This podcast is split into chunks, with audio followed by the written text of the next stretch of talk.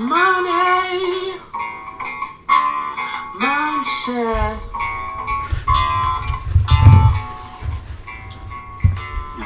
second part of this two-part episode where Dominic Frisby gives his gives his money tips on where we are heading financially in this economy. He also gives two areas where you can invest for during a recession.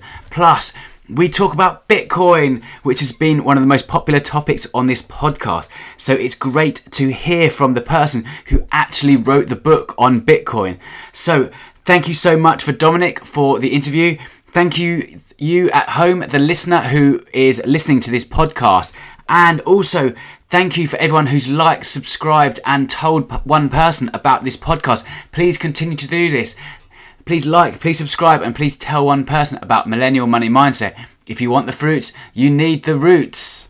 So, one of the we talked a lot about um, Bitcoin on this podcast previously, and kind of cryptocurrency, and um, yeah, I was one of the first times I actually heard about cryptocurrency. Probably yeah, five six years ago was from reading your articles on Money Week and your kind of um, yeah your discussions on that. So tell me more about kind of the evolution of cryptocurrency. I mean, you, your book was written in 2014. If you look at the um, the kind of graph, the price graph, it was um, yeah, it was peanuts back. The price of a Bitcoin was peanuts compared to what it is today. Tell me kind of where you see it moving to, uh, kind of history behind it, and kind of where you see um, yeah Bitcoin improving things for the better, or where do you see the, the kind of Bitcoin move or cryptocurrency market moving in the future?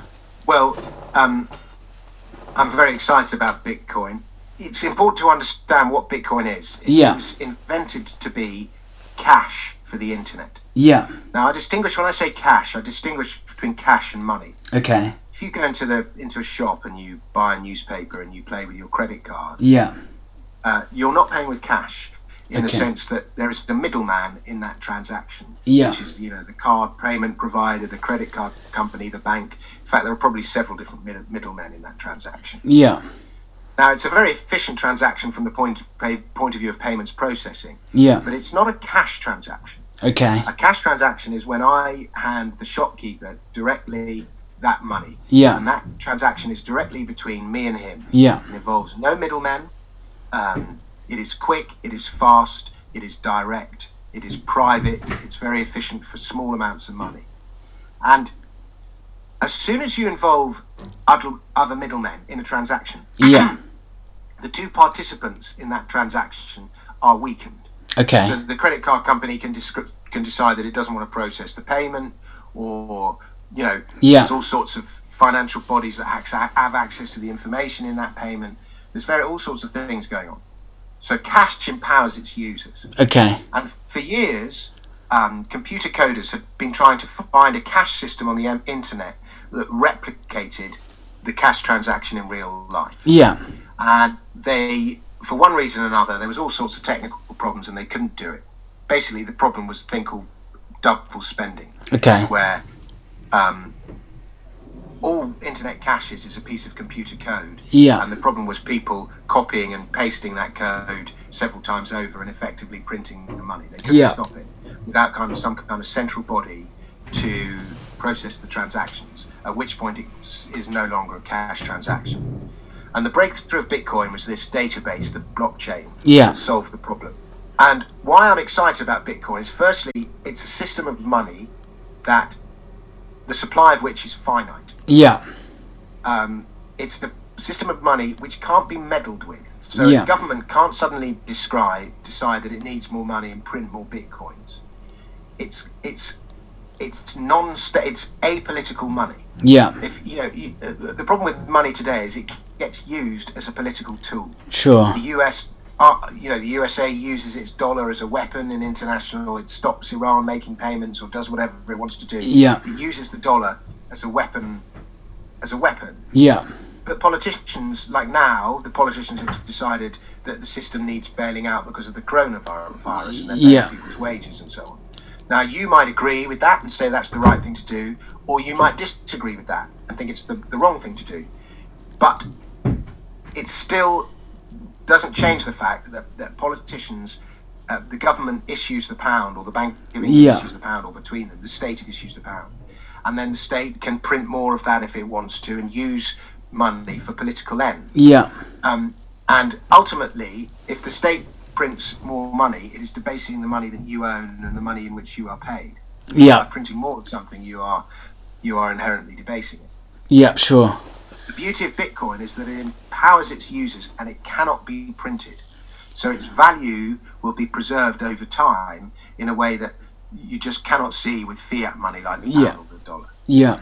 So it's an incredible force.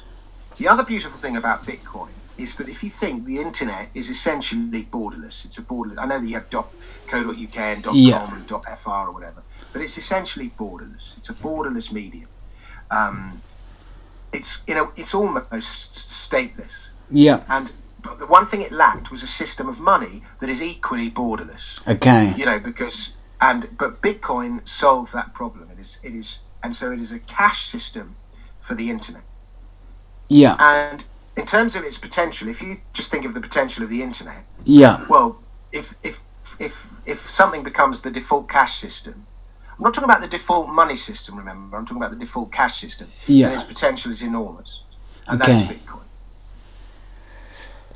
So, and also, not, it's not just Bitcoin as a currency, but actually blockchain technology, what you can actually use for the ledgers behind it, and what what kind of technology do you see it being used for mainly? So, um, Well, there's all there's. I mean, there was a big buzz about blockchain tech in 2016, 2017. Yeah. a bit of a bubble over it, which has sort of now burst. yeah, but it's a similar bubble in with the internet. I mean, you look at back in 2000. 2000, yeah.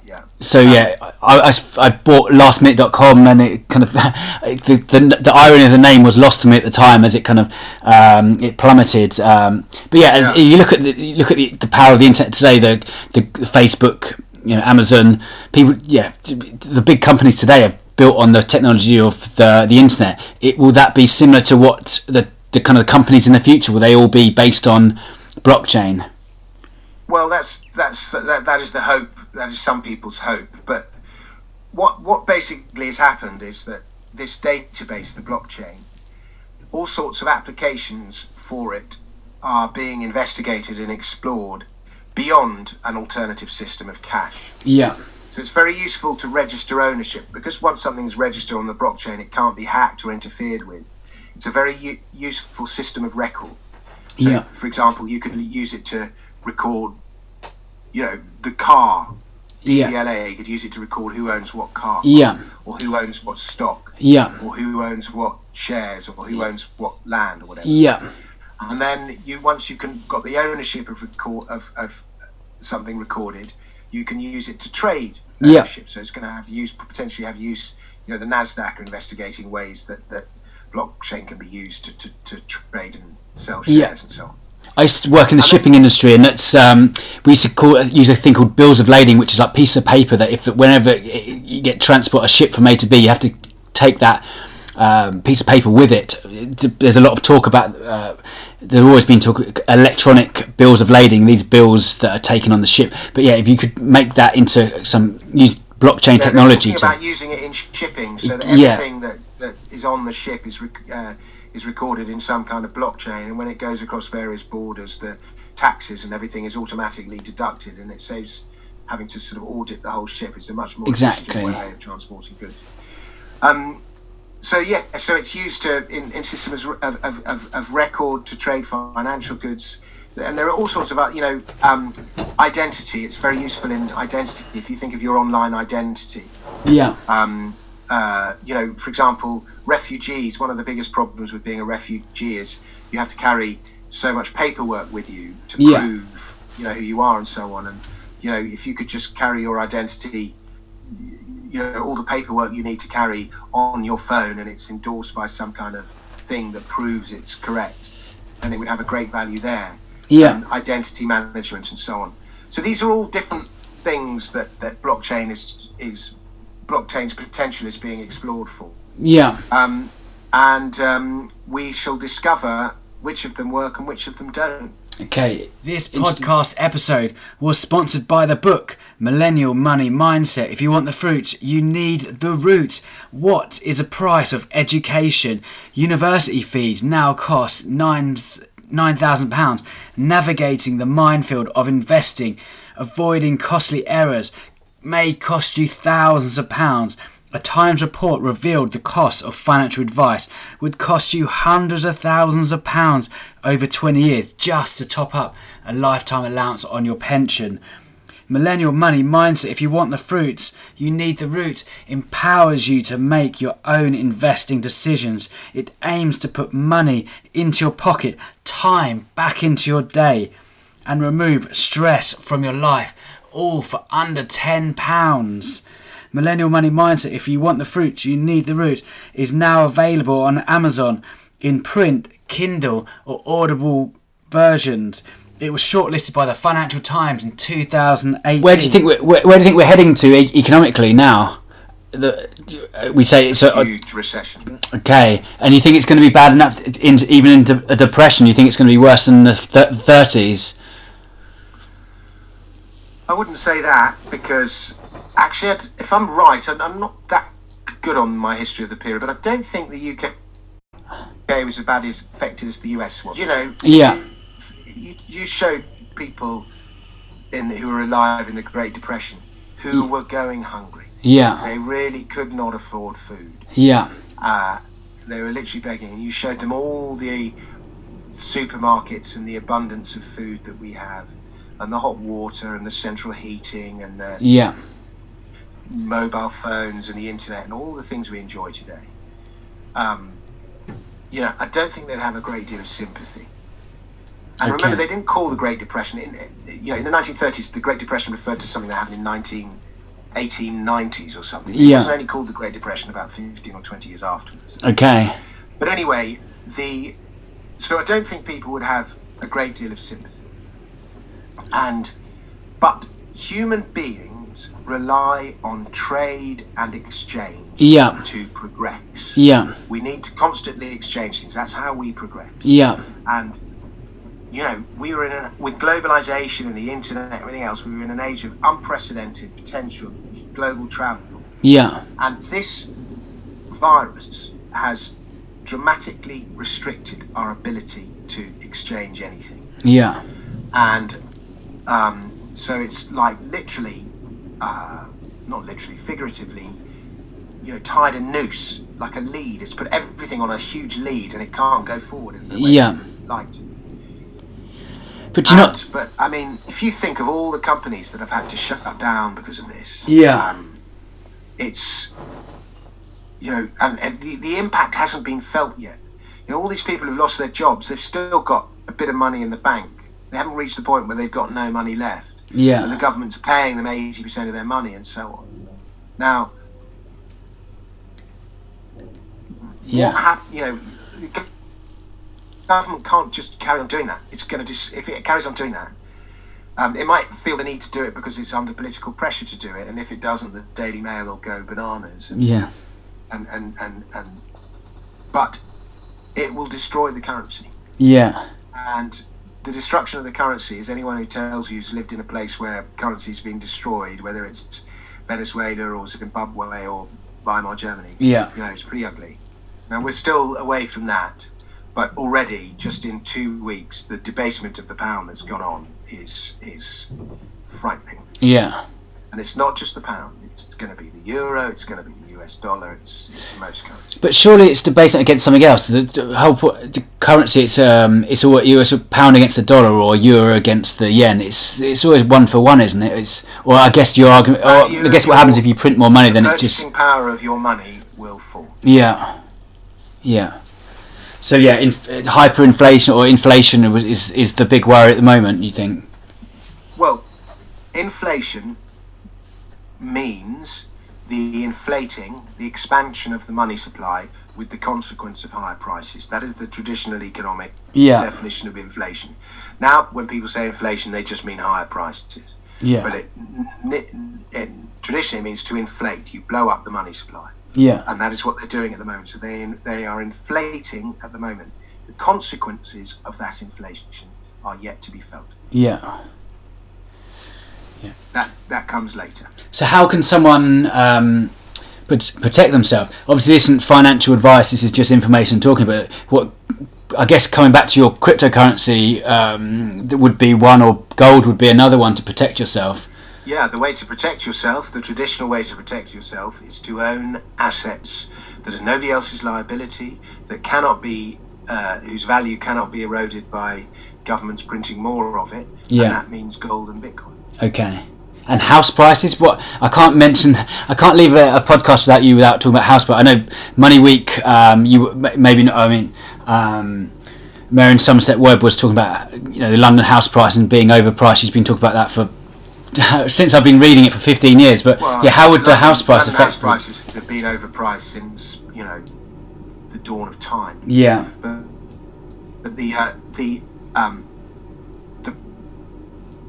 after 2008, London house prices should have fallen. Yeah, I All the money agree. got created through quantitative easing And- made its way. It didn't make its way into the real economy. It made its way into financial assets. Yeah. Now, a house might not think you might not think that a house is a financial asset, but it is because of all the debt involved Sure. in the purchasing of a, of a financial asset. And so that's what pushed up house prices post 2008. Plus And interest rates being low yeah, as well, Yeah, And that's- Help to Buy part of the scheme. you- arguably. Help to buy was another one, but interest the suppression of interest rates is a form of inflation Yeah. because money is created when credit is, is issued, and you are lowering, you're cheapening. When you lower interest rates, you're cheapening the price of money. Yeah. Um, the we tend to think of debt as something that poor people have, Okay. but actually, debt is a luxury of the rich. Okay. Explain that. You're earning twenty grand a year Yeah. because poor people don't have access to cheap debt. Okay. Only rich people do. Yeah. And then they get access to that debt, and then when that debt is pushed into the market, that further pushes up asset prices. Yeah. So, you know, I can get at one percent interest rates, I could get a five percent mortgage at one percent. Yeah. Uh, so I could borrow a million pounds, and that would cost me ten thousand pounds a year. Yeah. a million pounds. Compare that to credit cards at eighteen percent, and then even Sure. like the Wonga type I credit cards, Yeah. which are thousand But if I percent. want- if I want to borrow a million pounds, I've got to show that I earn at least two hundred thousand pounds. Yeah. 200, 250,000 pounds. Now, most people just don't earn that kind of money.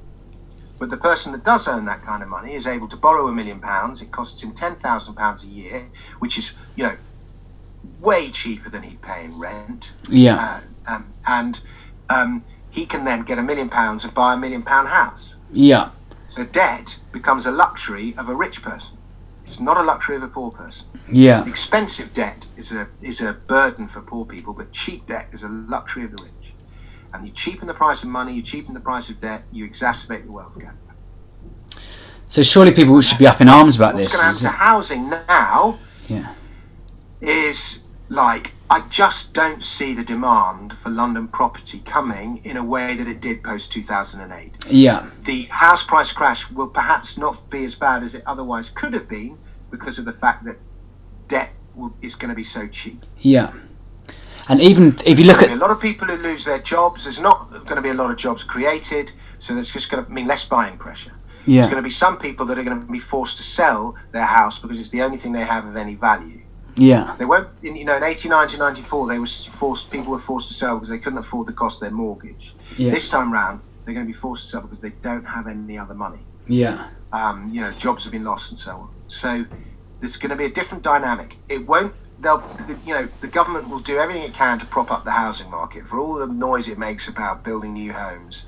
You know, the property crash of the, the 1990s made the Tories unelectable for a generation and a half. No Yeah. Tory wants to be the guy responsible for people losing their homes. However, we actually do need a house price crash if, if, if housing is to be affordable for young people again. yeah, And I think bet a lot of people who are under 30 who actually would welcome a house price crash. yeah. I think anyone under forty over might. 60, maybe even under 40, but yeah. people over 60 would feel rather differently about it. Yeah, And um, but anyway, so you know, there's going to be so many things propping up house prices that maybe certainly in London the crash won't be as bad as it could have been. but I don't see it going up in a way that it did post 2000. You could you could argue that you wouldn't you don't even need to be in cities as much as you used to be. With now people are locked in their houses because of Corona. You can do Yeah. you can work from home, want to be in etc. Yeah, exactly. You You know what happens to what if London stays in lockdown for more than a few weeks? It's going to get very nasty, and you you know this sort of remote Cotswold village or something becomes much more attractive. yeah, And so, you know, you, you might see a big exodus from London, particularly as you know, as a result of the this this thing. Everyone is doing stuff remotely that they didn't previously do remotely. yeah, Whether it's educating their kids or their work or their healthcare or you know all sorts of things, and these are being normalised. And the adoption of remote technologies was always going to happen anyway, but this coronavirus has accelerated the process. sure. And so once this remote thing becomes commonplace, and suddenly, you know, you can't go about your normal life because there's a risk of infection, you're actually not going to want to be in. There could be a big exodus to the countryside as a result of this, Yeah, depending on how long the virus lasts for. You're not going to sp- want to be the rest of your life just wearing a mask and gloves and having to wash your hands every 10 seconds. yeah. Interesting. Wow. Yeah. No. Great. That's a great insight. Thank you. Uh, thank you for joining us. I, I don't want to hold up your time anymore, Dominic. I really appreciate. Um, I'm sure the audience appreciates all your your expertise and uh, knowledge. Um, your from your 15 years of writing at uh, Money Week and your three books that you've you've written. So f- for anyone listening at home, how would they find you? You've got your um, you've got your your book out, and um, yeah, well, you did have I would, I, without wishing to blow my own trumpet, I would just say Daylight Robbery is the best book I've ever written, and it will change the way you view the world. It will change the way you view history. It will change the way you, you view the present day, and I'm incredibly proud of it. I can't tell you how much work went into it. Okay. Daylight Robbery, How Tax Will Shape Our Past and Will Change Our Future. You can buy it on Amazon or wherever you want. If you want a signed copy, you can buy it via my website. Okay. Uh, Amazing. the audiobook's pretty good as well. I read it. Okay. I am my living doing voiceover, so I know what I'm doing.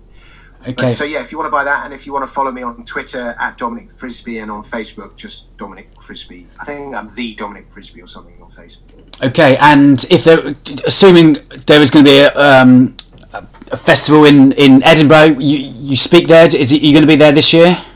Well, I don't know if the festival's going to go ahead. Uh, Okay. It is, it's only going to be a, a, an nth of what it normally would be. Yeah. I'll try and do a show up there if I can. Yeah. Okay, and you would would have been at the Oxford Festival, but um, yeah, obviously the the it's, it's kind of a new new the new normal we're living in at the moment with um, yeah without events etc.